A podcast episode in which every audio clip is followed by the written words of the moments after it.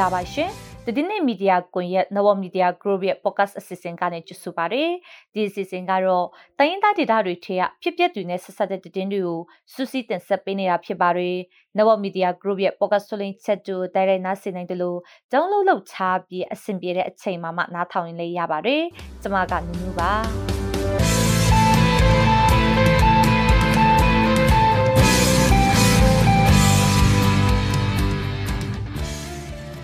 ဒီနေ့မှတင်ဆက်ပေးမယ့်သတင်းတွေကတော့ KO ဌာနချုပ်ကိုဝိုင်းပတ်ပိတ်ဆို့ဖို့စစ်ကောင်စီတပ်ကစီရဲလှုပ်ရှားမှုတွေနဲ့တိုက်ခိုက်မှုတွေကိုလှုံ့ဆော်ခဲ့တယ်လို့ KIA စစ်ဦးစီးချုပ်ကပြောပါတယ်။လွတ်လပ်ရေးကြိုးပမ်းမှုကနေနူဦးတော်လိုင်းရဲ့အခြေကချင်မျိုးသားခေါင်းဆောင်တွေနဲ့ကချင်လူမျိုးတွေရဲ့အမျှော်မြင်ကြီးမှမှုယနေ့ပစ္စမှုတွေနဲ့ဆွလွတ်အနစ်နာခံမှုတွေဟာပြည်သူတရလုံးလူမျိုးရဲ့အတွက်ကြီးမားလာတဲ့ခွန်အားတရဖြစ်တယ်လို့အမျိုးသားညီညွတ်ရေးအစိုးရ NUG ကာကွယ်ရေးဝန်ကြီးဌာနကပြောဆိုလိုက်ပါတယ်။ ကင်ယိုတမဟာတုံညောင်လေးပင်ခရိုင်ကြောက်ကြီးမြို့နယ်နဲ့ရွှေကျင်မြို့နယ်တွေမှာစစ်ကောင်စီတပ်ရဲ့လက်နက်ကြီးပစ်ခတ်မှုကြောင့်အရက်သား၃ယောက်ထိခိုက်ဒဏ်ရာရရှိခဲ့တယ်လို့ KNU ကပြောပါတယ်။ဖျာပုံထောင်တွင်းတရားရုံးကတေတန်နှစ်ကြိမ်နဲ့နှစ်ရှည်ထောင်တဲ့အမိန့်ချခံလိုက်ရတဲ့နိုင်ငံရဲ့အကျဉ်းသားခုနှစ်ဦးကိုအောက်တိုဘာလ23ရက်နေ့ကပတိန်ချောက်ကိုပြောင်းရွှေ့လိုက်တယ်လို့အကျဉ်းဦးစီးဌာနအတိုင်းအဝိုင်းကပြောပါတယ်။အခုတော့တည်င်းတွေကိုကျမနဲ့အတူကိုစိုးပွေရတက်ဆက်သွားမှာပါရှင်။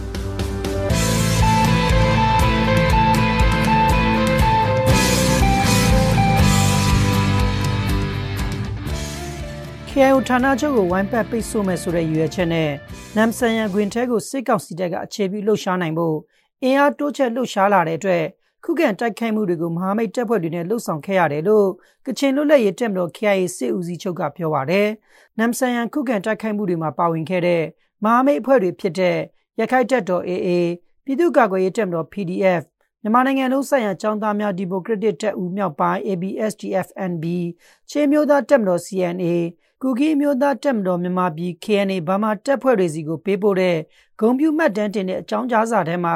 KNA စေဦးစီးချုပ်ဒုတိယဗိုလ်ချုပ်ကြီးခေါင်လွန်းကလက်မှတ်ရေးထိုးပြောဆိုထားတာဖြစ်ပါတယ်။2023ခုနှစ်ဇွန်လ16ရက်နေ့ကနေစတင်ပြီးမြောက်ပိုင်းတိုင်းစစ်ဌာနချုပ်ကုတ်ကဲမှုအောက်ကတပ်တွေနဲ့ တမရှိရှိကုတ်ကဲမှုအောက်ကတပ်ရင်းတွေကဝင်ရောက်ပစ်ခတ်မှုကိုခုခံရကနေတိုက်ပွဲစတင်ဖြစ်ပွားခဲ့တဲ့အပြင်စစ်ကောင်စီတပ်တွေကအင်အားထပ်မံတိုးချဲ့ထိုးစစ်ဆင်လာတာကြောင့်တိုက်ပွဲခွင်ပုံမှုကျဲပြန့်လာပြီးခုခံစစ်ကိုအဓိကထားလှုပ်ဆောင်ရတယ်လို့ KIA စစ်ဦးစီးချုပ်ကပြောပါတယ်ခုခံစစ်တိုက်ပွဲတွေမှာ KIA တပ်မဟာတပ်ရင်တပ်ဖွဲ့ဝင်တွေ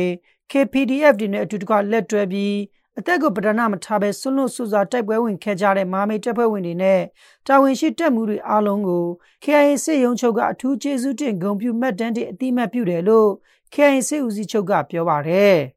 လွတ်လပ်ရေးကျူပမှုကနေနူဦးတော်လိုင်းရဲ့အခြေကချင်အမျိုးသားကောင်းဆောင်တွေနဲ့ကချင်လူမျိုးတွေရဲ့အမျှော်မြင်ကြီးမှမှုယင်းနိပစ္စမှုတွေနဲ့ဆွလွတ်အနစ်နာခံမှုတွေဟာပြည်သူတရားလုံးတို့မြောက်ရဲ့အတွက်ကြီးမားလာတဲ့ခွန်အားတရားဖြစ်တယ်လို့အမျိုးသားညီညွတ်ရေးအစိုးရ NUG ကာကွယ်ရေးဝန်ကြီးဌာနကပြောဆိုလိုက်ပါတယ်။အောက်တိုဘာလ25ရက်နေ့ဒီကနေ့မှာကြားရောက်တဲ့ကချင်လွတ်လပ်ရေးအဖွဲ့ KIO ဖွဲ့စည်းတည်ထောင်ခြင်း63နှစ်မြောက်နှစ်ပတ်လည်နေ့ကိုပေးပို့တဲ့ဂုံပြူတဝန်လွှာထဲမှာ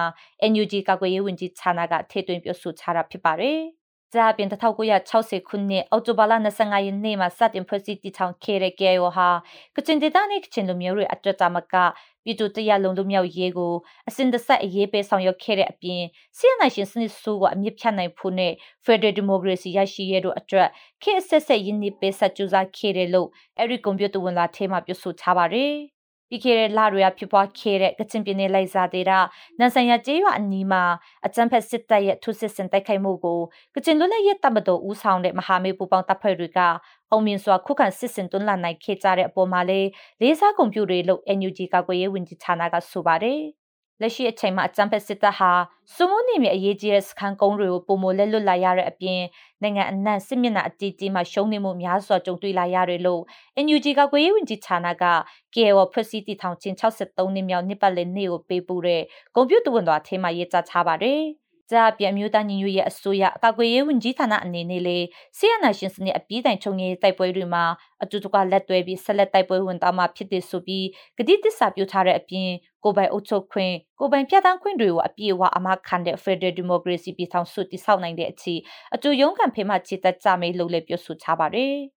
KNU တက်မှသုံးညောင်လေးပင်ခန့်ကြောက်ကြီးမြို့နယ်နဲ့ရွှေကျင်မြို့နယ်တွေမှာစစ်ကောင်စီတပ်ရဲ့လက်နက်ကြီးပစ်ခတ်မှုကြောင့်အ ရက်သား၃ယောက်ထိခိုက်ဒဏ်ရာရရှိခဲ့တယ်လို့ KNU ကပြောပါတယ်။စစ်ကောင်စီတပ်ကအော်တိုဘာလ22ရက်နေ့ကနေ24ရက်နေ့အထိပြုလုပ်ခဲ့တဲ့လက်နက်ကြီးပစ်ခတ်မှုအတွင်းလူထိခိုက်ဒဏ်ရာရတာတွေအပြင်ဘုံကြီးကျောင်းနဲ့လူနေတချို့ပါထိခိုက်ပျက်စီးခဲ့တယ်လို့ KNU ကအော်တိုဘာလ24ရက်နေ့တည်းထုတ်ပြန်ချက်ထဲမှာပြောဆိုထားပါတယ်။အော်တိုဘာလ23ရက်နေ့ကကုန်းချောင်းဝရွာနီးမှာအခြေစိုက်ထားတဲ့စစ်ကောင်စီတပ်ကကြောက်ကြီးမြို့နယ်တောကြောင်ပေါက်ရွာတဲကိုလက်နက်ကြီးနဲ့ပစ်ခတ်ခဲ့တဲ့အတွက် အသက်12နှစ်အရွယ်စောအက်ခုဆဲနဲ့အသက်52နှစ်အရွယ်ညာတတာတို့ဒဏ်ရာရရှိခဲ့ပြီးကျွေးရဖုန်ကြီးကျောင်းနဲ့ထိခိုက်ပျက်စီးသွားတယ်လို့ KNU ကပြောပါတယ်။အော်တိုဘာလ22ရက်နေ့ကလည်းစစ်ကောင်စီတပ်ရဲ့ချင်းမြတက်ရင်ခမရ350နဲ့ပြူစောတိပူမောင်းအဖွဲ့တွေကရွှေချေမြို့နယ်ဆက်စုကျေးရွာကိုတနက်နဲ့ပစ်ခတ်ခဲ့တဲ့အတွက်အသက်52နှစ်အရွယ်ဦးမင်းမင်းဆိုသူရဲ့ညာဘက်ခြေတုံးထိမှန်ခဲ့တယ်လို့ဆိုပါတယ်။အဲ့ဒီပစ်ခတ်မှုတွေကြောင့်ညောင်လေးမိခရိုင်တဲကနန်စတလိုင်းခင် ဖိုတာ၆တဲစုရွာသားယာကုန်းချောင်းဝစားတဲ့ကျေးရွာတွေအပါအဝင်ရွာပေါင်း10ရွာကဒေသခံတွေဟာနေရစုကောင်ထွက်ပြေးနေရတယ်လို့ KNU ကပြောပါတယ်။ဖြာပုံထုံတွင်းတရားရုံးကဒေရန်တဲ့ကျင်းနဲ့ထောင်တနစ်ရှိအမိန့်ချခံလိုက်ရတဲ့နိုင်ငံရဲ့အကျဉ်းသားကွန်အုပ်ကိုအောက်တိုဘာလ23ရက်နေ့ကပသိမ်ထောင်ကိုပြောင်းရွှေ့လိုက်တယ်လို့အကျဉ်းဦးစီးဌာနအတိုင်းဝိုင်းကပြောပါတယ်။ပြီးခဲ့တဲ့အောက်တိုဘာလ20ရက်နေ့ကဖြာပုံထုံတွင်းအထူးတရားရုံးကအမိန့်ချလိုက်တဲ့ကိုစန်လင်းဆန်ကိုထွန်းချူဦး ကိုတူရဖြူကိုကျော်ဆန်းဦးကိုကိုအောင်ကိုအောင်မိုးမြင့်နဲ့ကိုဝနထွန်းတို့ကိုစစ်ကောင်စီကပသိမ်ထောင်ကိုပြောင်းရွှေ့လိုက်တာဖြစ်ပါတယ်။ကိုစံနင်းစာအပါဝင်လူငယ်ခွန်ဦးကိုစစ်ကောင်စီရဲ့ညွှန်ကြားချက်နဲ့ဖြတ်ပုံခရိုင်တရားသူကြီးတော်သူစာအေးကရစတက်ကြီးပုံမှ300နှစ်တစ်ခါခွေအကြံဖက်တက်ဖြစ်ရဲ့ပုံမှ90ခါကြီး90ဇမင်ဇွဲ90ကကြီးတို့နဲ့ဆွဲချက်တင်ပြီးအမိန့်ချခဲ့တယ်လို့ဖြတ်ပုံခရိုင်တရားရုံးအတိုင်းဝင်ကပြောပါတယ်။ သူတို့စစ်ကောင်စီရဲ့ထောင်သွင်းတရားရုံးကတလန်ရှင်းလင်းမှုနမိုးနဲ့ဆွဆွဲပြီးတေစားတိမ်မိန်ကျိုးမိန်နမိန်ချကအကြံဖက်တပ်ဖြစ်ရဲ့ပုံမှ3ခုနဲ့လေတချို့ထောင်တ25နှစ်တချို့35နှစ်တစ်ဆက်သေးကြခံဖို့အမိန့်ချခဲ့တယ်လို့တရားလွတ်တော်ရှင်းနေသူကပြောပါတယ်တေတန်ကျုံမိန်နမိန်ချခံရတဲ့ကိုစန်နင်းစာအပါဝင်ခုနှစ်ဦးကိုပြီးခဲ့တဲ့2012ခုနှစ်ဩဂုတ်လအတွင်းကရန်ကုန်တိုင်းဒေသကြီးအလုံးမြို့နယ်အတွင်းမှာစစ်ကောင်စီတပ်ဖွဲ့ကဖမ်းဆီးခဲ့တယ်လို့ဒေသခံတည်င်းရင်းမြစ်တွေစီကနေသိရပါတယ်။ အဲ့ဒီအချိန်ကစစ်ကောင်စီတပ်ဖွဲ့ဟာကိုစလင်းစနဲ့အတူအမျိုးသား19ဦးကိုလည်းဖမ်းဆီးခဲ့ပြီးဖြတ်ပုံခရိုင်တရားသူကြီးတော်သူစာအေးက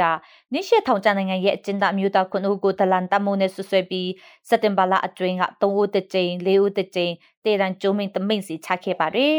စက်တင်ဘာလအတွင်းကတေတန်ကျုံးမိန်ချခံရတဲ့မိုးအပြင်းမျိုးကကိုဝေယန်ကျော်ဘုကလေးမျိုးနေခံတွေဖြစ်တဲ့ကိုချေဝင်းကိုကျော်မိုးလွင်ကိုစောဝင်းချုံ ကိုနိုင်ဝဲလင်းကိုပြည့်စုံဖြိုးနဲ့ကိုမြင့်တုံအောင်တို့ခုနှစ်ဦးကိုအောက်တိုဘာလလစံပိုင်းကပကြိန်ချောင်ကိုပြောင်းရွှေ့ခဲ့တယ်လို့အကျဉ်းဦးစီးဌာနကသိရပါတယ်